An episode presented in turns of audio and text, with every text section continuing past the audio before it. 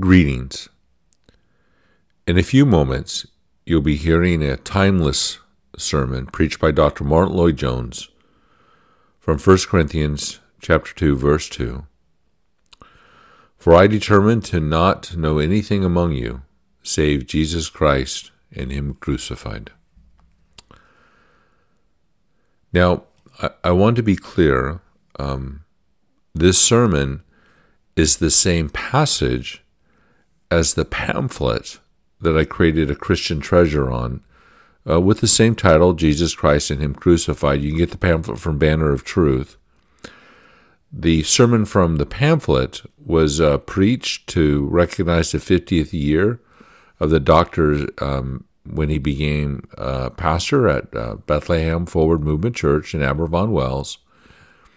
And so in 1927, and he would go back in 1977 and preach this most amazing message. I said, uh, there's probably, what, 8 billion people in this world, and this is the sermon that I would want all 8 billion people to read and to consider. It's a, it's a timeless message. It, it's um, a message that um, you, you read it, it's, it is as if the doctor is, is speaking to us this very day. Most essential for sure. Now, this particular sermon, though, that is that uh, comes from the Martyn Lloyd-Jones Trust site, um, is on the same passage, but but preached at a different time. So it's not the exact same message, but the thrust of the message is the same. The sense of urgency, um, the way the doctor speaks about the confusion and the challenges that we're facing today, and what are we to do about it all? It's very clear that something has gone awry. And as someone who's listened to the doctor uh, preach uh, many times, um, never, never obviously in person, but just through um, through the Joan, Lloyd-Jones Trust site, um, I've come to recognize his voice, and I'm pretty certain um, that the doctor that this particular sermon is also preached in the 1970s. I would think that um, I would have to say it's probably like 1975 or later. Because you can hear um, in the doctor's voice his age. He's aging, he's getting older. And you can hear it in his voice. So, what I'm suggesting to you, it is likely that this sermon, same passage, same thrust of the message, um, but a different sermon, not, not exactly the same as the one in the pamphlet, is likely to have been preached um, around the same time and within a few years of the doctor going home to glory on March 1st, 1981. And there's a there's a, a thread. Um, one of the Christian treasures was an interview that the doctor gave, I think, about a year before his death, if I remember correctly, in Christianity Today. I encourage you to consider that as well. But the doctor is making the same um, point. Um, he, he provides the same warning and the same solution to this world, to all souls. And, and I think that's really a good, a good reminder for us. It's good to listen to those that are about to go home to glory at the end of their ministry. There's every word counts, you know. And um, uh, and would be wise to listen. There's a, um, if you look up at the screen, there's a, a, a picture of the doctor. Um, it's an actual photo. I'm, I'm, sure there were many made, you know, from the same negative. and it was framed and it was it was um, given to a, probably a, a friend of the doctor. I don't know the inscription on the back. I don't know if it's by Beth Ann or Elizabeth or Anne, um, the doctor's uh, children. But um, but I, but I share that photo of the doctor again because um, he's aging. You know, he's he's getting older, um, and we would be wise to listen, just like um, listening to you know or reading Apostle Paul's last epistles to Timothy or or John's epistle or Peter's epistles you know, you, you, get a sense of urgency that says, "Hey, listen, this I'm not going to be with you very much longer, and I want you to listen very closely." That that's how I would approach this particular sermon. So, again, it's a classic. It's timeless. As as important as it was when it was likely preached in the 1970s, um, it's even more so today in the year 2023, and it will continue to remain so. In in conclusion, what I will say is when the doctor began his ministry in 1927, Jesus Christ and Him crucified. Um, he, you know, he famously said he didn't know if he could preach, but he knew what ought to be preached. And he, he had a theory, the way I could articulate it, is if he could, with God's help, preach like Apostle Paul, would God then bless the ministry? So that was his aim. Let me let me preach like Apostle Paul let me see if I can help some souls, and let's see if God blesses the ministry. And that was the doctor's theory because even back in 1927, the church had already become liberal, misguided, um, priorities in the wrong order, and such. And um, and indeed, the Lord did help the doctor, and he preached simplicity with simplicity and great authority and great power. Um, he had a very Christ honoring ministry. And the doctor was a sincere, faithful minister. He was a real man, a real Christian man. And he was faithful in his private life, and he was faithful in his public life. And I think that's what was so key to his ministry. In other words, just a word of encouragement to you pastors what you do in private will determine, I believe, um, very much so about how the Lord will use you publicly. So, how you prepare yourself, your prayer time, your study time, your your own personal sanctification, being more devoted to God and holy, and uh, uh, preparing yourself because you have a very important job as a minister, the most important job, to be a flaming minister, to be an ambassador of Jesus Christ, no, no matter whatever your personal weaknesses are, you know, your shortcomings, you know, whatever it might be, um, just remember you're an ambassador and you're proclaiming Jesus Christ, not yourself. So it's not about your personal performance, but it's about your ability to speak God's word simply with authority and power. That's my encouragement to you, ministers. Well, enough said. I hope that you're blessed by this uh, tremendous message by the doctor. Listen carefully and consider and act um, um, grace upon grace be with you.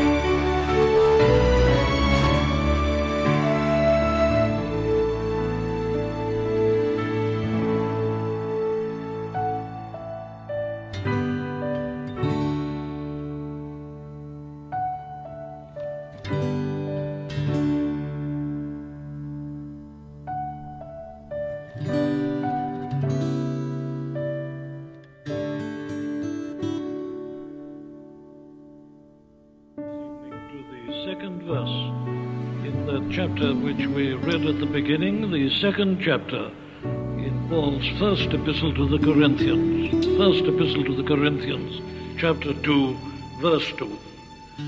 For I determined not to know anything among you save Jesus Christ and Him crucified. We meet together on a Sunday evening like this in a world that is great trouble, in great confusion. You can't hear a news bulletin, you can't read a paper. without reading of some new catastrophe, some new tragedy, some new problem. The world is in a terrible plight. Everybody is agreed about that. But what everybody is not agreed about is as to the question of what exactly is the business or the duty, if you like, of the Christian church at such a time, and what is the duty of every individual Christian. There is great confusion concerning this, concerning this question of uh, uh, what is exactly the task of the church. There's great discussion about this. People argue about this, even people who never attend a place of worship. They tend to ask the question at times what's the Christian church doing? How do you justify you are carrying on and perpetuating and spending money on your buildings and your organizations? What is the business and the task of the church? Uh, and in the same way, we can put the question by putting it like this What is the great message that the world needs at this moment? It's having many messages spoken to it. This is the age of propaganda. Never have there been so many words addressed to individuals and to society and to the whole world. But what is the message that the world really needs at this present time? Or let's put it quite personally and individually. What do you need? What do I need? What is it that every individual in the world needs at this present moment? Now, these are the questions, you see, that are raised by the great apostle in this uh, particular chapter that we are looking at together, and especially in terms of this second verse. It's interesting to observe the way in which the apostle ever came to write these words, and indeed this chapter and the second half of the first chapter and the third and the fourth chapters. He wrote them because a situation had arisen in the church at Corinth which necessitated his writing in this way. Uh, it was Paul who first took the gospel to Corinth. It was under his ministry that a number of people had been converted, and he'd formed them and established them uh, into a church. And for a while it had been a very remarkable church, great in gifts and in many other respects. But by now there was great trouble in the church. It was a divided church, a confused church, a very unhappy church, guilty of what he later calls schism. And what had caused this was that uh, people had become somewhat confused as to the nature of the gospel. This thing he refers to as wisdom of men, or the wisdom of the world, which we call philosophy. He has said uh, in the 17th verse of the first chapter Christ sent me not to baptize, but to preach the gospel, not with wisdom of words, lest the cross of Christ should be made of none effect. Well, it was, you see, this very confusion uh, that uh, in the church at Corinth that led the apostle uh, to write in this manner and to remind these people uh, of what the gospel really is, what the message of the gospel is, and, in other words, what the function of the Christian church is as she stands face to face uh, with a world that is in great trouble. Now, as I'm going to show you, the world was much the same then as it is now. And here we are told by this great preacher, this great apostle, the greatest evangelist and founder of churches that the world has ever known, we are told by no less an authority what the answer is uh, to these various questions. And I suggest to you that nothing is more urgent or more important for us, every one of us, as individuals tonight, and especially those who are members of the church, that we may know exactly what the Christian message truly is. Now then, let's see what the apostle says. Well, the first thing he tells us is, I determined not to know anything among you save Jesus Christ and Him crucified. He arrived at a decision. This was something quite deliberate that he determined to do. Now, there are those who would have us believe that uh, the apostle arrived at this decision as the result of an experience he had had in the great city of Athens, which he had visited, as you will recall from the history of the book of the Acts of the Apostles, before he went to Corinth. And in Athens, he had quoted some Greek poets. And so there are those who have said that the apostle, having quoted Greek uh, poets in Athens and having had his sermon interrupted and having been uh, more or less a failure in Athens, that on the way from Athens to Corinth he decided, well, I'm not going to do that again. I'm not going to display my knowledge of Greek poetry or anything else. But I, I feel that that's quite a, a false way of explaining these words. It seems to me rather that the position is this. The apostle, he knew before he ever went to Athens the attitude of the world to this gospel. He has said in the previous uh, chapter uh, that uh, the Jews require a sign and the Greeks uh, seek after wisdom. He always knew this. He didn't have to learn that in Athens. He knew it from the beginning. But we preach Christ crucified, unto the Jews a stumbling block, and unto the Greeks foolishness. And what he's telling us here is this that though he knew that the Jews stumbled at this message of his, and though the Greeks regarded it as utter folly and foolishness, something beneath contempt in their estimate, he nevertheless deliberately decided that he would preach this same message and nothing else. That's the meaning of this statement. Now, the apostle could have done many other things. He was a very learned man, a very erudite man. After all, this was the man who'd sat at the feet of Gamaliel and who's entitled to say, as he does say in Philippians 3, that as regards his knowledge of the law, well, he was afraid of no competitor. He was a brilliant man. His epistles prove this. A man of tremendous mental ability, a great logician. And he had knowledge, and he could have preached on many themes. But he tells us that he deliberately decided not to do so, though he knew the attitude of the people to whom he was going to preach. And of course, he elaborates this later on in the third chapter he uses an expression like this Let no man deceive himself. If any man among you seemeth to be wise in this world, let him become a fool, that he may be made wise. And later on, he uses this expression. He says that he has become a fool for Christ's sake. This was a deliberate decision, a determination on his part. He has decided that in the eyes of the wise and the learned, the Greeks and the Jews, he's going to be a fool. That is what they said about him. Even some of the members of the church at Corinth were now tending to say this about him. They said, after all, eh, his presence was weak and his speech was contemptible.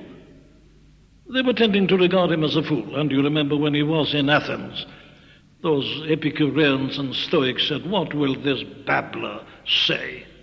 Well, now the apostle says, I determined to become a fool.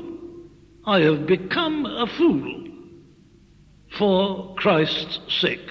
So I'm emphasizing this, that this was a very deliberate determination on the part of the apostle.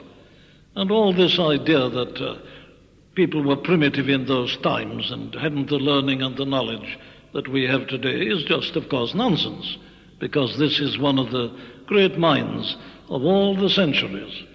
I remember during the last war, I read a notice in a paper that the British Academy, a very learned, non Christian uh, society, the British Academy, a secular society, uh, decided to inaugurate a series of lectures on the theme, The Great Minds of the Ages. And I was interested to read the prospectus and to see who were the great minds of the centuries in their estimate, this secular society. And of course, he was there, the Apostle Paul.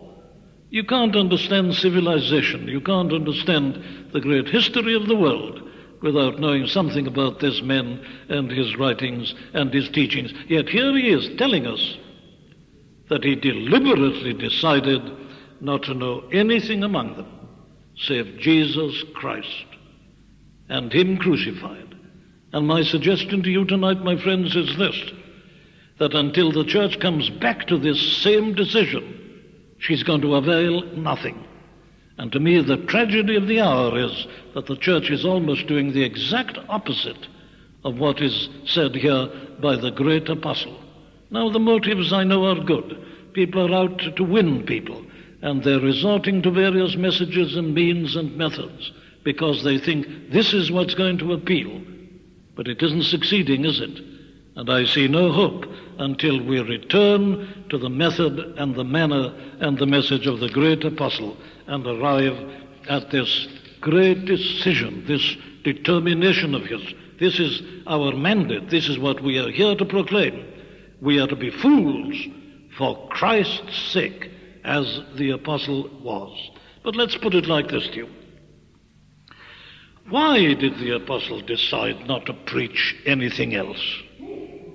That's the interesting thing, isn't it?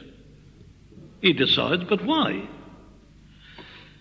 As I've uh, already reminded you, the argument is that if we are to win the modern man, well, then we must talk about the things in which he's interested. This is the modern man. He doesn't know the language of the Bible. That's why we're getting a new translation almost every week. This is the argument, isn't it? And they say it's no use preaching that old gospel to people. They're not interested. The terminology is gone. You must sit down by their sides and talk to them about the things they really are interested in. And then you have a chance of winning them. I remember a great ecclesiastic uh, preaching once. Uh, I heard him myself. Uh, the sermon was broadcast on the wireless. And this man said quite deliberately that if you wanted to turn the people of North Africa, he was dealing with in particular, if you wanted to turn them into Christians, well, it was no use, he said, sending men out with this old gospel so called.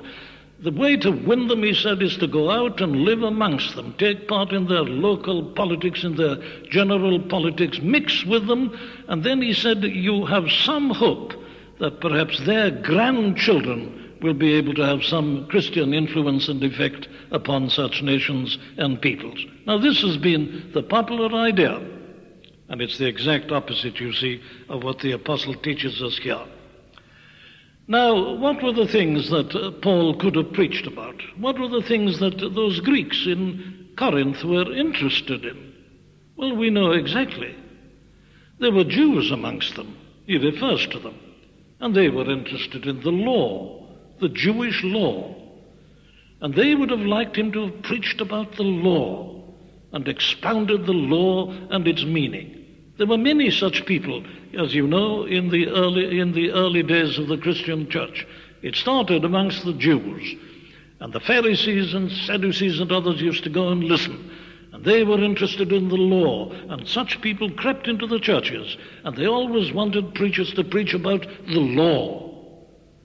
But others, and the, the more purely Greek people, not the Hellenized Jews, but the Greeks as such, they, of course, were tremendously interested in philosophy.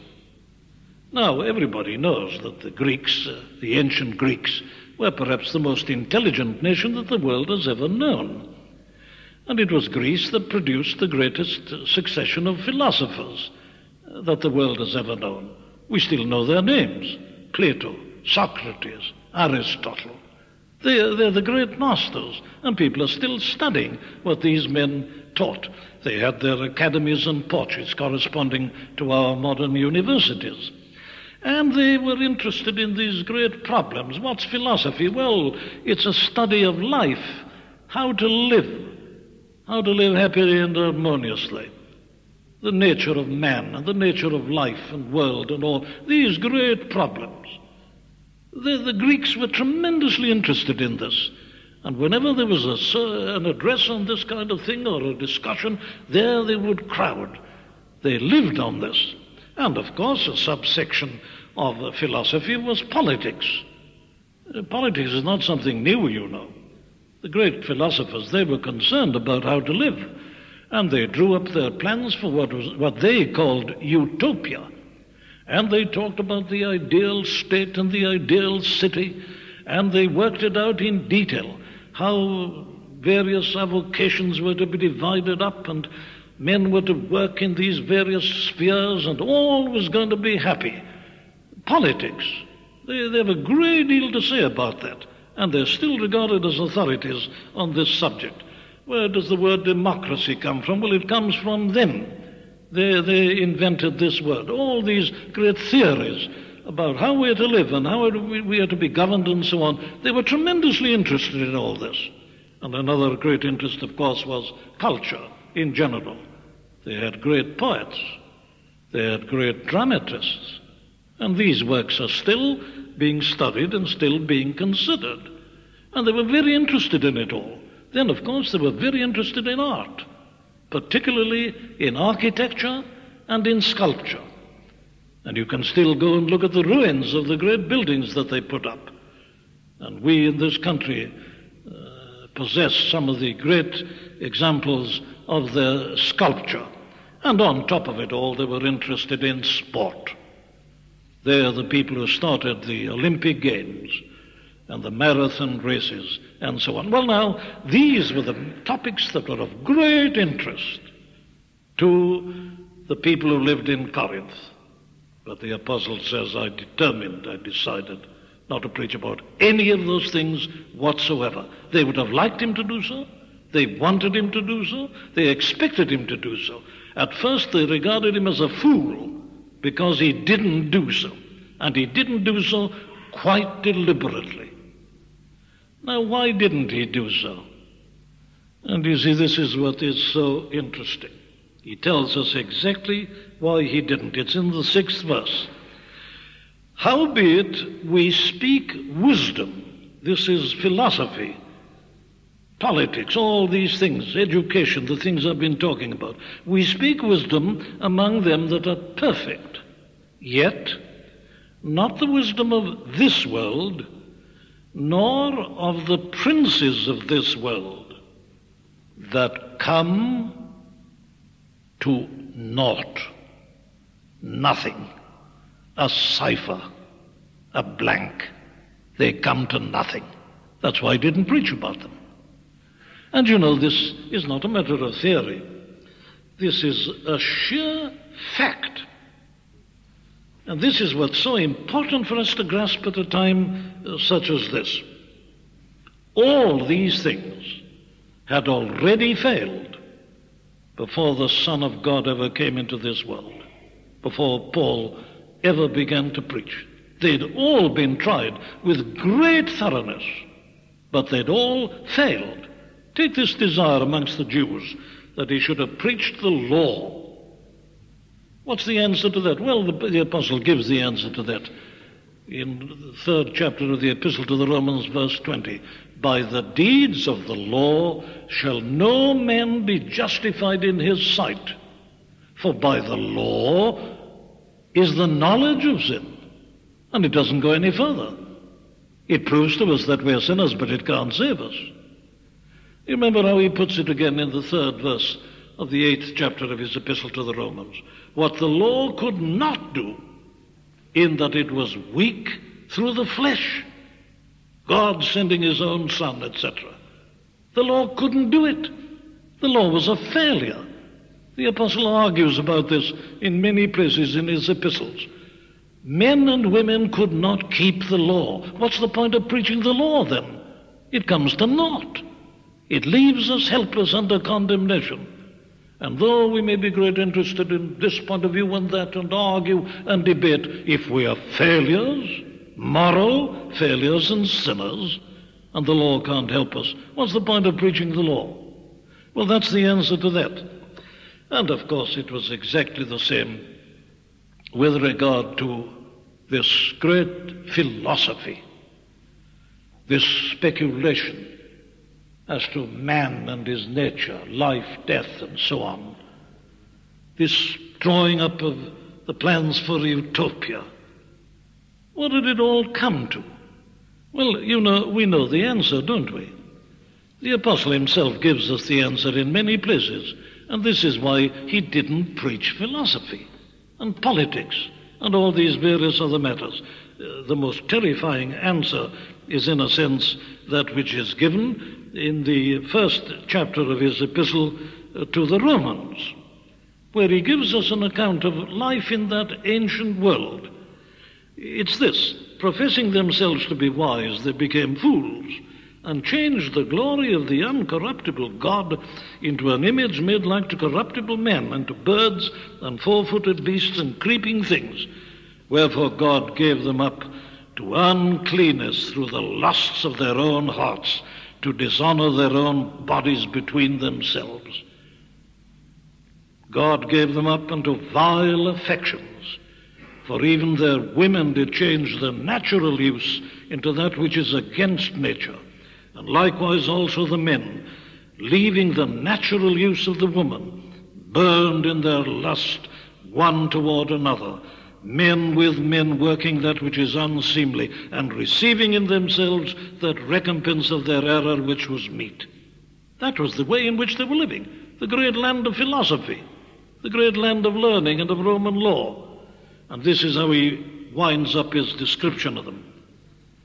Being filled with all unrighteousness, fornication, wickedness, covetousness, maliciousness, full of envy, murder, debate, deceit, malignity, whisperers, backbiters, haters of God, despiteful, proud, boasters, inventors of evil things, disobedient to parents, without understanding, covenant breakers, without natural affection, implacable, unmerciful, who, knowing the judgment of God that they which commit such things are worthy of death, not only do the same, but have pleasure in them that do them. With all the learning and the greatest philosophers that already come and gone and have been dead two or three centuries, in spite of all this, that was the state of society. That was the state of men and women speaking generally in this great city of Corinth. So that's why the apostle decided that he wasn't going to preach these things. They've come to naught. They don't achieve anything. So why waste your breath in preaching things that are ultimately valueless and useless? Ah, oh, yes, says someone, but that's the first century, and we are living in the 20th century, and we've split the atom and can land people on the moon, and we are now prospecting the surface of Mars, and look at the great learning and science and tremendous advances, especially of the last hundred years. Is what you're saying true? Are you telling us that we are to be fools? Are you saying that the Christian church today is not to know anything of these things amongst the people? That this is not what they need? Well, that is precisely what I am saying. And I'm saying that the modern world is proving the dictum of the apostle. All these things have come to naught. And the state of the world tonight is proving it. That's why it's in such terrible trouble. Because we, you see, have gone in for the same things. People have turned from religion during the last hundred years. What have they turned to? Philosophy, science, politics. These are the things, education. These are the things that were going to make a perfect world. Now, you needn't take my word for this. I'm going to read to you a number of quotations from great names in the realm of thought for you to see what they say. You needn't take the word of a little preacher, a fool in a Christian pulpit. Listen to these men. Take the great men, Tolstoy, the great novelist, Count Tolstoy. This is what he said, amongst other things. The meaningless absurdity of life is the only incontestable knowledge accessible to man. The meaningless absurdity of life. And here's a man who spent a lifetime considering these problems, trying to understand, trying to find a way out. That's his conclusion. Another, let me quote you another. Last year was the centenary of the birth of a man who was very well known, especially until, say, the beginning of the last war. You've all heard of the WEA, Workers' Educational Association. Now, the man who started that was a, a man whose name was Albert Mansbridge. And there have been references to him during the last year because he was the man who conceived this idea that uh, the working classes were living in squalor and unhappy and slaves of drink and all that characterized what General William Booth described as darkest England. He said the sole cause of this is ignorance. He said the only thing to do is to take knowledge and information to the working classes. So he started these classes amongst the, the, the, working people, the Workers' Educational Association.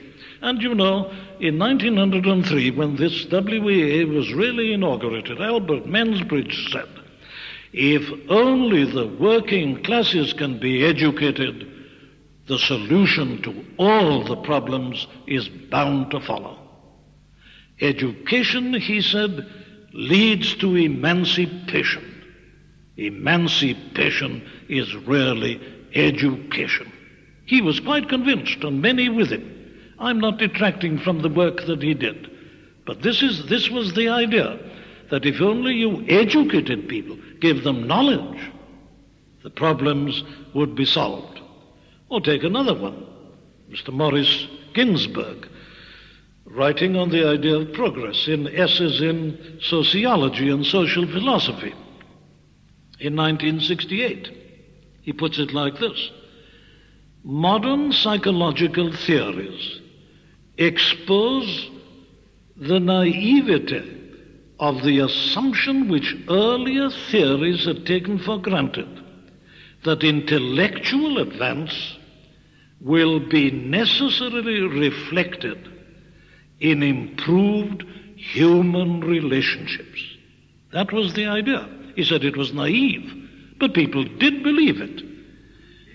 That intellectual advance, education, knowledge, culture, would necessarily, of necessity, be reflected in improved human relationships. That's what our Victorian grandfathers really believed.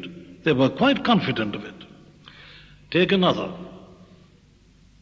Professor Arnold Toynbee. Now, here is one of the great historians of all times. You remember he wrote a massive history of the world, at first in 10 volumes, eventually some 12 volumes. He wasn't a Christian. But he had studied human history, he was trying to understand life, with the ultimate objective, of course, of discovering what we had to do in order to make life happy and successful in this world. Now, in his very last book, which had the title Mankind and Mother Earth, and was only published last year, this is what he says There is a morality gap in the development of mankind. Man constantly extends his physical power over the environment, but is unable to improve his social arrangements correspondingly, still less to subdue his destructive passions. Technology is the only field of human activity in which there has been progress. progression. Now, that's Arnold Toynbee. He wasn't a Christian, but he's got to face facts. And there are the facts, staring us in the face. Take the men who really founded Czechoslovakia after the end of the First World War, that great patriot, Thomas Masaryk. He was not only a great patriot and politician, but a great philosopher. And yet he said this The philosophers have only interpreted the world in various ways. The point, however, is to change it. All the philosophers can do, he says, is to interpret the world in various ways. But what the world needs is to be changed. And they can't do it, says a philosopher, Thomas Masaryk. And finally, Aldous Huxley, a novelist, a thinker, a very able man, coming from that brilliant family of the Huxleys. This man started his life by believing in science. He ended his life by being a Buddhist. But this is what he, what you can read about him in the biography published recently. At the end of his life, having given the whole of his life to teaching us how to live, brave new world and so on and so forth. This is what he said at the end of his life. It is a bit embarrassing to have been concerned with the human problem all one's life, and that at the end one has no more to offer by way of advice than try to be a little kinder. Need I say any more about this? Paul says, I haven't preached these things. Why? It comes to naught. It comes to nothing. And the same thing is as true tonight. For a century, we've trusted to philosophy, to science, to education, culture, knowledge, and all our boasted advance. Of course, as these men say, there has been brilliant technological advance, but look at your world. Look at the chaos of the world tonight. Look at human relationships. Look at the drug addiction. Look at the terrible squalor. The world has never been in greater trouble. My dear friends, that's why we don't preach these things. But there are people telling us that the church ought to turn to politics and to social affairs, and they're giving their pompous opinions in their world congresses as to what governments and others should do. And we are told that we should be participating in what the people are interested in. No, no. I determined, and that's why he determined, and we must determine. All these things, with all the good that is in some of them, eventually come to naught. They don't enable you out to live, to resist temptation. They can't give you happiness, peace, joy. They leave you bereft, and on your deathbed you've got nothing. They come, says Paul, to naught, to nothing, emptiness, vanity, vanity of vanities. All is vanity. Very well. That's why he determined not to know anything among them. But let me not end on a negative. I determined not to know anything among you save Jesus Christ and Him crucified. This is what He preached. And this is only what He preached. Nothing else. And this is our only message tonight to this world. I'm not competent to tell the pre- new President of the United States what he ought to do. Some of these ecclesiastics seem to think they can. What do they know? How can they be authorities on all these subjects? They cannot. They're wasting their time, wasting their breath, wasting their money. What does the world need? It needs to be told about Jesus Christ and Him crucified. This is my message, says Paul. Well, why did he determine only to preach this? Here are some answers. Work them out for yourselves. The first is, of course, that this is what he was commanded to preach. This man never decided to be a preacher. He was appointed, met the Lord of glory on the road to Damascus, who said, You're going to be a minister and a witness. He gave him a commission and he told him what to preach. The Apostle Paul was not a philosopher as such. His message was not something he'd worked out. It was the message that was given to him. He talks about the deposit. He talks about this faith. That which I have received, he keeps on saying. This is the first reason, therefore, why he decided not to do anything else. He was an honest man. And as he was commanded and given a commission, he called himself, you remember, an ambassador. What's the business of an ambassador? Well, it's not to voice his own opinions, it's to represent his government. It's to say what he's told to say. He may have many ideas. That's not his business. He's not to give his private opinions. He's the representative of his country. Paul says, I am an ambassador for Christ. So he's simply carrying out the mandate that was given to him. And this should be true of every preacher. Ye servants of God, your master proclaim and publish abroad his wonderful name. But let me go on. He gives us some marvelous reasons here.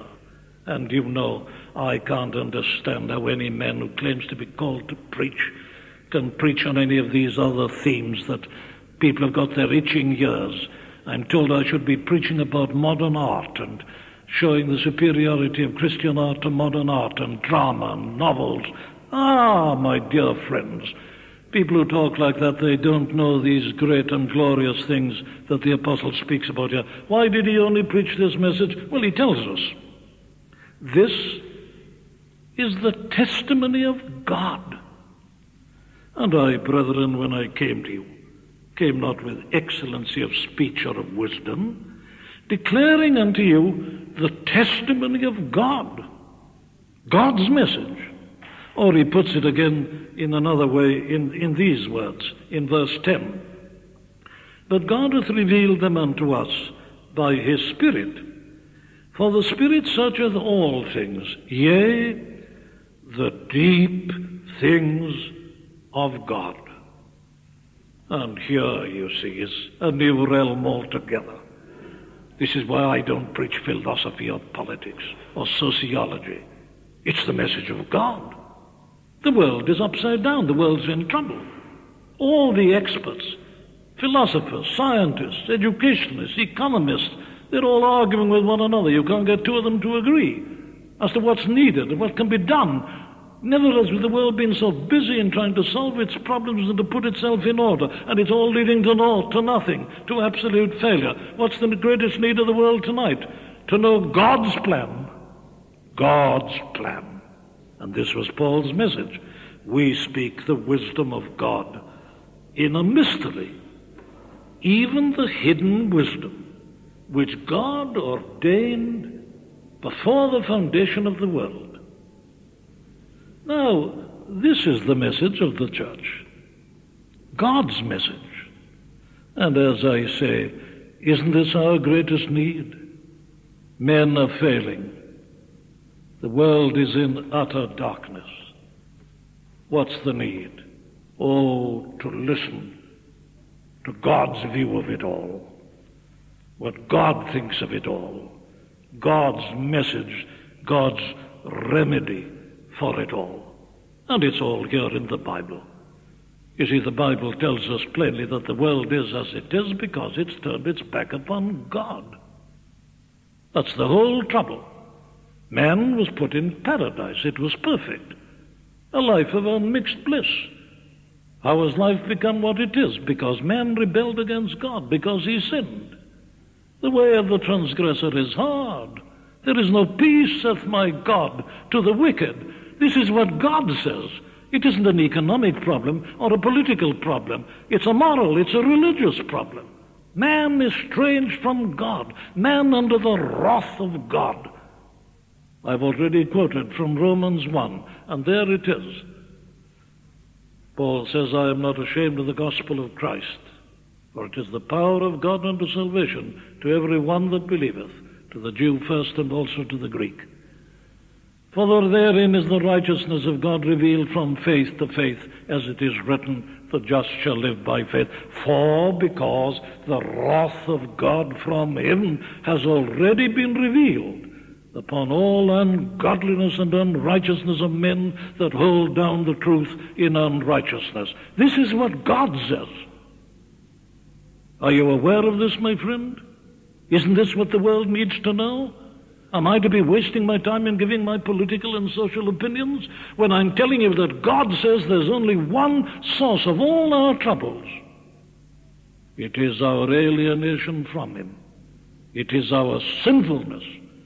And the wrath of God is upon this modern world, quite plainly to be seen, as God had abandoned those ancient civilizations to the terrible things that I read to you from Romans 1. He's doing it again.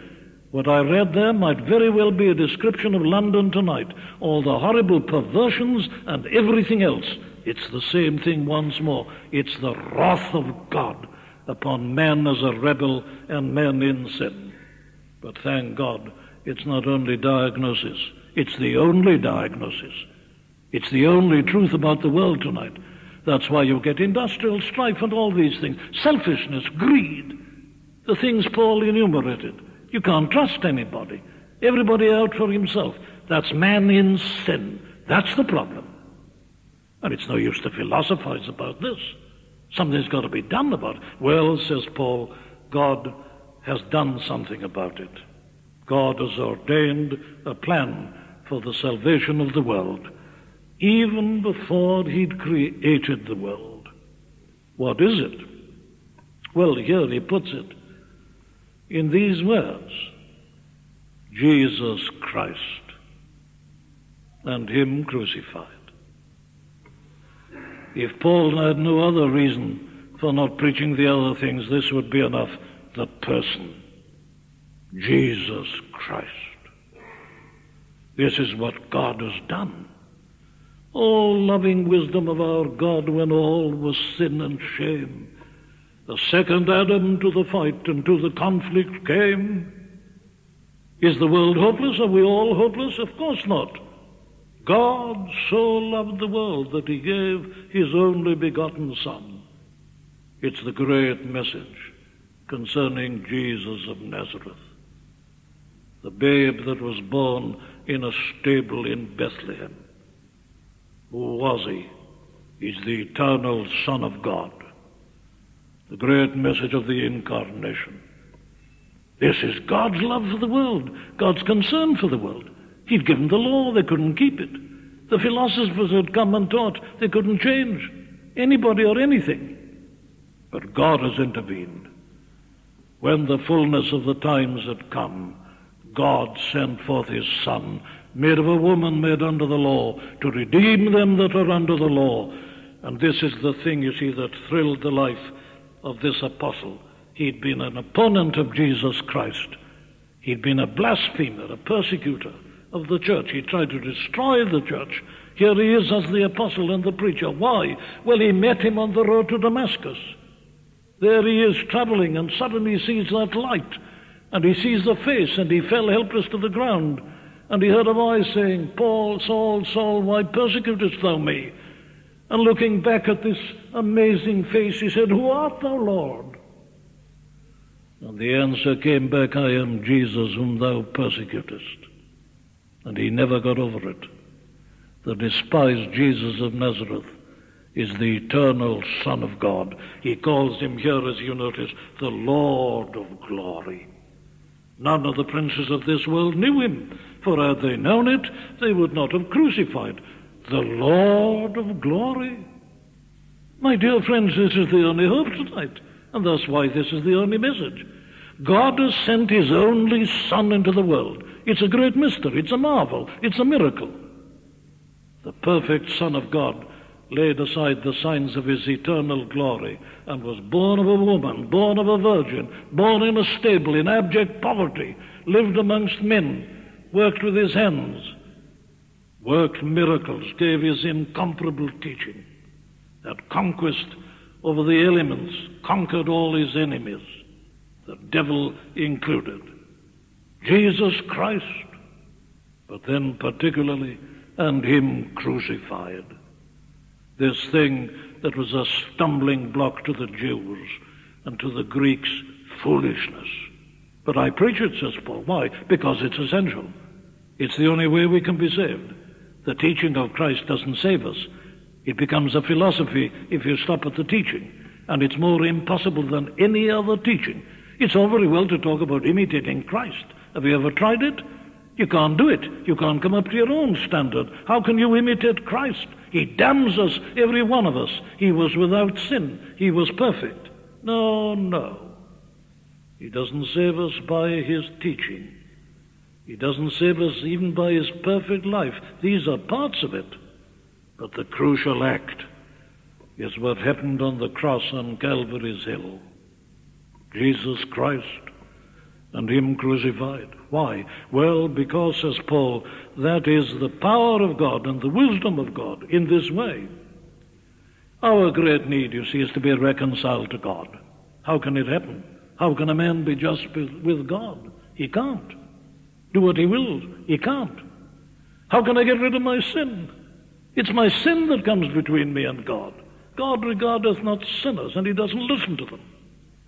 I've got to get rid of this sin. I can't do it. There's only one way to get rid of sin. It's God's way. God hath laid on him the iniquity of us all. He's the Lamb of God that taketh away the sin of the world. God hath made him, as Paul says in the second epistle, chapter 5, God hath made him to be sin for us who knew no sin, that we might be made the righteousness of God in him. My dear friends, Jesus Christ and him crucified. This is the most amazing thing that has ever happened in this world. You ask me to preach about politics and sociology? I can't. I've got something so glorious to set before you. When I survey the wondrous cross on which the Prince of Glory died, my richest gain I count but loss, and pour contempt on all my pride, were the whole realm of nature mine, that were an offering far too small. Love, so amazing, so divine, demands my soul, my life, my all. Christ, He damns us, every one of us. He was without sin. He was perfect. No, no. He doesn't save us by His teaching. He doesn't save us even by his perfect life. These are parts of it. But the crucial act is what happened on the cross on Calvary's Hill. Jesus Christ and him crucified. Why? Well, because, says Paul, that is the power of God and the wisdom of God in this way. Our great need, you see, is to be reconciled to God. How can it happen? How can a man be just with God? He can't do what he wills. He can't. How can I get rid of my sin? It's my sin that comes between me and God. God regardeth not sinners, and he doesn't listen to them. I've got to get rid of this sin. I can't do it. There's only one way to get rid of sin. It's God's way. God hath laid on him the iniquity of us all. He's the Lamb of God that taketh away the sin of the world. God hath made him, as Paul says in the second epistle, chapter 5, God hath made him to be sin for us who knew no sin, that we might be made the righteousness of God in him. My dear friends, Jesus Christ and him crucified. This is the most amazing thing that has ever happened in this world.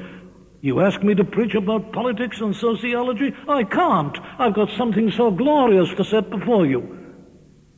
When I survey the wondrous cross on which the Prince of Glory died, my richest gain I count but loss, and pour contempt on all my pride, were the whole realm of nature mine, that were an offering far too small.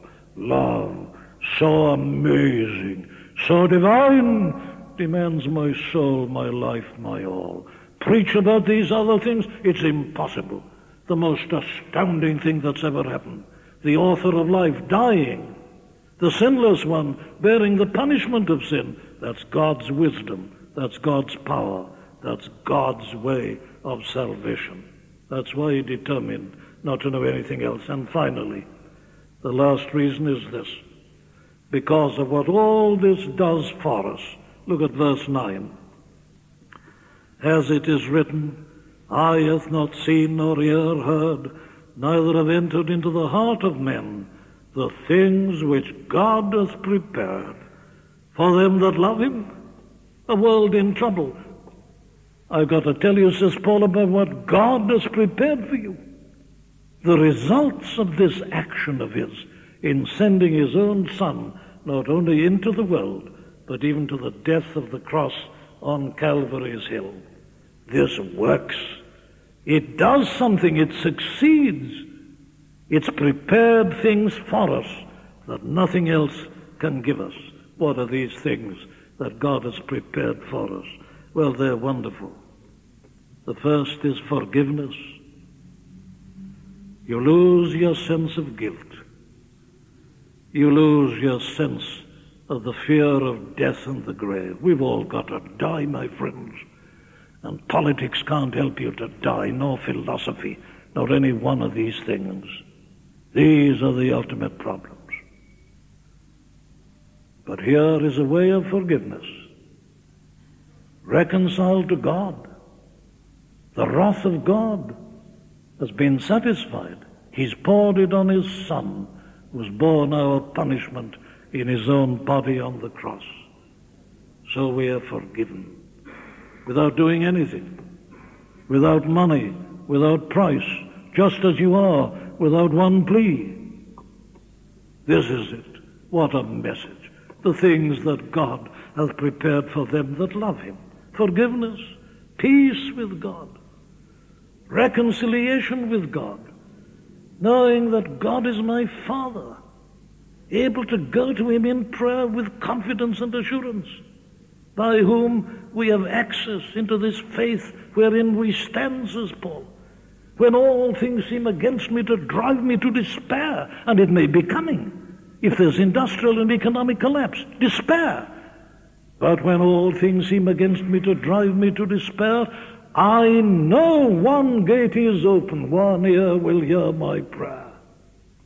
Access to God in prayer and assurance that is ready to receive me, not only that new life, joy, a joy unspeakable and full of glory. All that is possible in this life and in this world. Though hell may be raging round and about us, there is a peace of God that passeth all understanding, available to us in spite of hell itself. These are some of the things that God hath prepared for them that love him, but not only that. It not only offers these things to us new life, a new outlook upon everything, and above all, a new hope. We speak the wisdom of God in a mystery, even the hidden wisdom which God ordained before the world unto our glory. The glory begins here, but it doesn't end here. The Christian can smile in the face of death. He knows that there's a glorious future. It doesn't depend upon politics and men. We see what they come to. Comes to naught. But you know, I don't know how people can live in a time like this without believing this. There's a day coming when God is going to send His only Son back again into this world not as the babe of Bethlehem this time, but as the King of kings and the Lord of lords, riding the clouds of heaven, conquering and to conquer. He'll come and he'll judge the whole world in righteousness. And all who opposed him and hated him will be cast to eternal perdition. And then he'll renovate the whole universe. And you and I who believe in him will be changed even in our very bodies and be like unto him and spend our eternity with him in the glory everlasting. That's the message. That's what it means by Jesus Christ and him crucified. And you see, this is not theory. This works. This does happen. This is the great story of the Christian church. Why does Paul say, I determine not to know anything among you save Jesus Christ and Him crucified? The answer is this because of what it had done to him himself. There he is, Saul of Tarsus, very learned, very able, better than anybody else, self righteous, proud Pharisee, great mound of righteousness. But when he met his Lord, it all became dung and loss and refuse. He became a new man. For the first time in his life, he knew real peace. He knew real joy. And he thrilled at every recollection of it. He's a new man. I'm not ashamed of the gospel of Christ. Why? It is the power of God unto salvation. It had revolutionized his life and made a new man and a very happy man of him. A man who lived a glorious life and who could look forward to a triumphant death and entering into the glory everlasting. But it not only worked in the case of Paul. The apostle reminds these Corinthians how it had worked amongst them. Listen to this.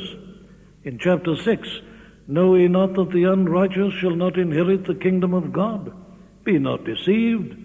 Neither fornicators, nor idolaters, nor adulterers, nor effeminate, nor abusers of themselves with mankind, nor thieves, nor covetous, nor drunkards, nor revilers, nor extortioners shall inherit the kingdom of God.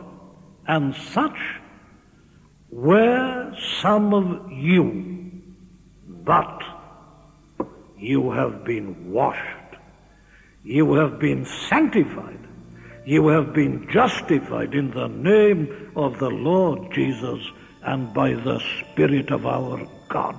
Learning and sculpture and all the glory of Rome and of Greece together could not do for these people living in the dockland area of Corinth. Jesus Christ had done. They'd been lifted up, they'd been born again, and they were saints, and he addresses them as the saints who are at Corinth. And it's been doing the same ever since. I could keep you to midnight, telling you about the wonders of redeeming grace. A man like Augustine, brilliant philosopher living with his mistress, a complete failure, entirely delivered. Martin Luther, John Calvin, John Knox, all these mighty men throughout the ages and the centuries, the glorious company of apostles, the martyrs, these giants who lived in this world, they all attribute it to Jesus Christ. And thank God. We can still say the same thing today. When everything else is failing, Jesus Christ and Him crucified can still succeed, is still succeeding. There is power, power, mighty working power in the precious blood of the Lamb. That's why our business is to preach Jesus Christ and Him crucified and nothing else. This is the only thing that can help the individual. This is the only thing that can help society and the world. Do you know it, my friend? Is this your one theme, the biggest thing in your life? Do you rejoice in it?